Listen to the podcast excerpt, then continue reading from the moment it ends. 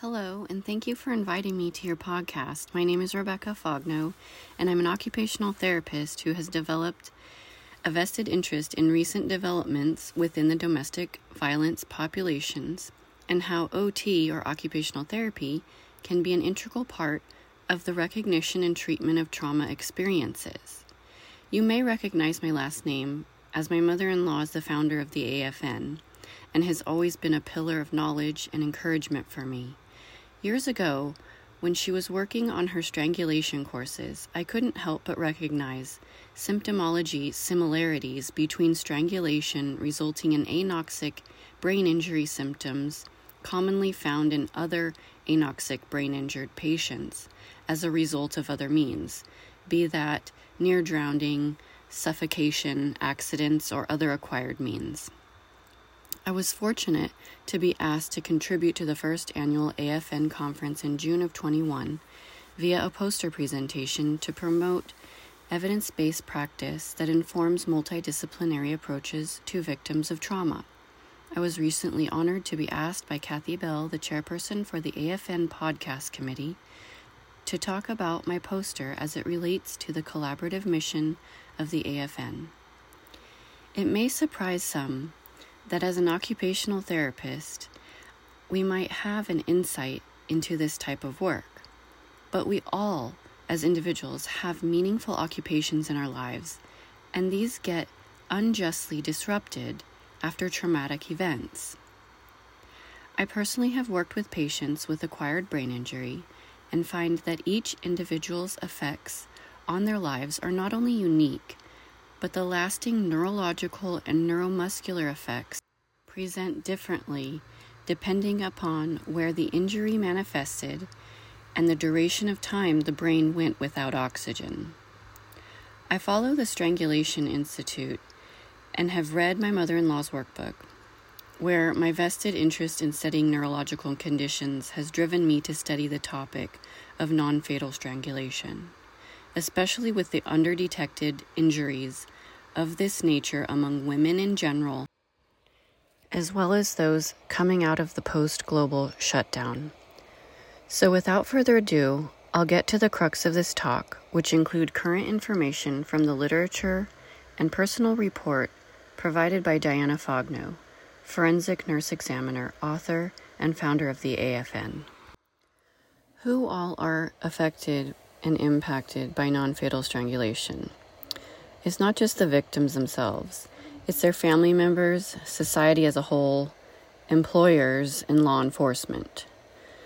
There's also various healthcare providers that are involved when a victim comes forth, including radiologists, emergency department personnel, social workers, even home health clinicians such as skilled nursing, occupational therapy, speech and language pathology, medical social workers, and the patient's primary care physician, or PCP. Even though these parties mentioned can be impacted, there is always room for improvement measures and to expand widespread awareness on the commonality seen in the general population. We see frequent referrals for comprehensive evaluations of traumatic brain injury in the intimate partner violence population, or IPV population. Communication breaks down between intake healthcare providers of victims of domestic violence, which leads to unrecognized brain trauma and patterns of repeated violence, specific to undetected non fatal strangulation because the signs often go undetected or are so subtle and internal that they are missed under an untrained eye. So, what types of signs are being ignored, un or misdiagnosed, and undertreated? And what are the TBI and ABI, anoxic brain injury warning signs for symptoms that are not being addressed in examinations? Some of those include short term and long term memory loss problems or lapses in memory, balance problems or dizziness, vision changes, sensitivity to bright light, irritability, and seizure activity, as well as headaches, ringing in the ears, sleep problems, behavioral changes. These victims are at risk for permanent neurological and motor damage. Often, the emergent healthcare provider will simply write these things off as being assumed or related to psychological reasons. And there is a high need to rule out other medical conditions such as stroke, aging, medication side effects, and not understand that the history of social emotional trauma may be a factor. Acute signs, and more applicable to the forensic nurse examiner, might be petechiae, especially seen at the neck, ears, scalp, face, or eyes, lacerations, scratch marks, swelling, and bruising, memory lapses again, not associated with aging, an inability to speak, frequent clearing of the throat, a sore throat, frequent swallowing, raspy or hoarse voice, and stridor and changes in respiration as well. As you can see, there can be quite an overlap in symptoms with other comorbidities. However, when presented in patterns or groups of symptoms, strong screening methods and experience can detect valid needs for further testing. Where is there room for improvement? Well, the Affordable Care Act mandates screenings of women who seek emergency medical care, but Major areas of healthcare remain in need of recognition or screening tools, such as community clinics, ER staff, and home health agency clinicians.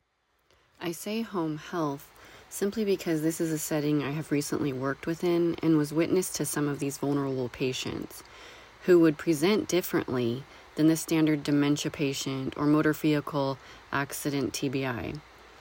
As I would gather deeper understanding of their social situations and history, I was made aware of past trauma. Even though there are screening questions mandated by JCO, schools, child advocacy centers, public health agencies, etc., the lack of experience, exposure, and training is evident by all the missed cases that go undetected. Why are healthcare providers missing this? Well, sexual assault is paired with attempted strangulation 10 to 30% of the time. Non fatal strangulation is categorized as domestic violence.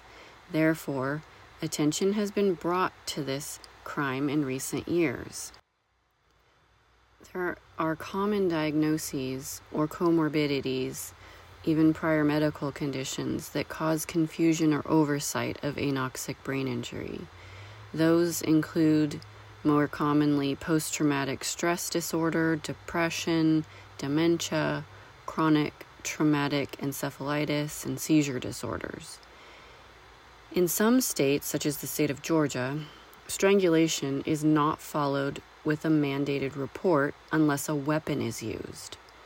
Often, if they do not come in for treatment to the ER, the coding is incorrect. So they're never picked up as a domestic violence or assault victim. As one can see, there are many issues with this, so it's hard to predict statistics on these cases and whether they have changed. With the recent COVID outbreak, which studies are starting to show numbers are in the rise as we come out of the shutdown. In 2020, during COVID, the shelter beds were closed as well, so people had no place to go, so cases just went unreported. Faugno says our numbers went down during COVID. Some of the limitations to studying this population include the lack of research subjects, because no one's coming out, less reporting, and less going to the hospitals, especially during the shutdown of COVID. TBI and ABI takes time to diagnose, longer than an ED visit takes, and no referrals and follow up are taken after the victim leaves the ER. Relationships continue on. Victim relationships with the perpetrator. State limitations not recognizing strangulation as a crime incorrect coding in the ER not being identified as domestic violence or assault, direct and long term care limitations, and shelters that were closed during COVID, they reported the numbers have gone down. Increased awareness is needed among healthcare professionals. Most of the patients who come in to seek services have undetectable or non outwardly obvious signs. So they may have bruises, sore throat, and bite marks, etc. But there are some who have no injuries at all, which is part of the problem since 50% will not have any visible physical findings. So, commonly, a healthcare provider just looks at them superficially, since the identifiable signs will heal in a matter of days. Healthcare providers tend to claim the victims are fine and do not need further evaluation for the simple fact of undetected memory issues and missed signs that they may be incapable of following through. Not even law enforcement is notified, but again, law enforcement does not see strangulation as a crime in certain states. With any signs of suspicion, a victim should have a CT angiography ordered and repeated up to six months to a year out. The referral from the ER doctor, if not emergent, goes back to the health care provider to determine the next steps, which patients rarely follow up on. There is a list of on call examiners in the ER, but it's near to impossible to get this type of referral without the ER doctor or staff recognizing the need. The patient needs to needs an advocate at this stage. According to Dr. William Smock, quote, given the current state of our medical knowledge and the morbidity and comorbidity associated with a missed arterial injury in the neck, it is malpractice to not order a screening CT in the non fatal strangled patient. End quote. Dr. Smock testified during the George Floyd case, and when when the courts were reviewing his credentials for the injury, the attorney held up Faugno's co written strangulation assessment book for reference. Faugno reports communication breakdown between intake healthcare providers of victims of domestic violence and the medical teams who are responsible for follow up care. It's seen across all healthcare fields.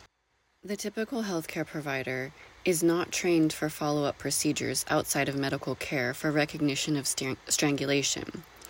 The follow up with any victim of abuse is horrible, and the victims just simply do not come back for care. Most cognitive deficits Faugno sees deals with memory due to the immediate trauma, and her expert investigation episode is just one short encounter. So, relying on the PCP to do the follow up is key as they have already bonded and established a relationship with the patient. An occupational therapy referral is of utmost importance at this point if the patient has been identified or is going through verification testing. The OT's background offers a vast array of assessments and treatments within their expertise falling within neurology, motor function, cognitive performance, behavioral health, occupational deprivation, occupational justice, executive functioning, vocational rehab, dysphagia, feeding, dynamic roles within occupational performance areas, assessment knowledge, visual perception, the list goes on and on. So, why involve occupational therapy? Relationship, therapeutic relationship. We have that gift of being able to establish rapport, find out the base of that pyramid and why the patient is having so many difficulties moving on and healing. Non fatal strangulation causing anoxia silently affects daily performance roles and participation as members of society, our roles in in our families, our employment, our self care, our activities of daily living and higher level activities of daily living involving problem solving and executive function. Occupational performance measures, assessments, and application of occupation based frameworks such as the model of human occupation identifies and treats specifics of anoxic brain injury due to non fatal strangulation. When a victim is so drastically and suddenly deprived of their meaningful occupations in their life, it takes many team players to recognize and treat the individual. Just as there is a need for continued healthcare provider awareness and training, there is also a movement needed to involve occupational therapy as part of the treatment plan. In summary, OTs are trained and have the skill sets within our scope of practice to help bring or enhance meaning and purpose in the lives of victims through therapeutic interventions that have not traditionally been thought of or used with the non fatal strangulation victims. Thank you for thinking outside of the box with me on how the involvement of OT is a necessary and vital aspect to domestic violence victims. I hope this talk has brought some valuable collaborative information to the worlds of forensic nursing, occupational therapy, and beyond. And I want to thank Kathy Bell for this opportunity to share about this important area. Thank you for listening.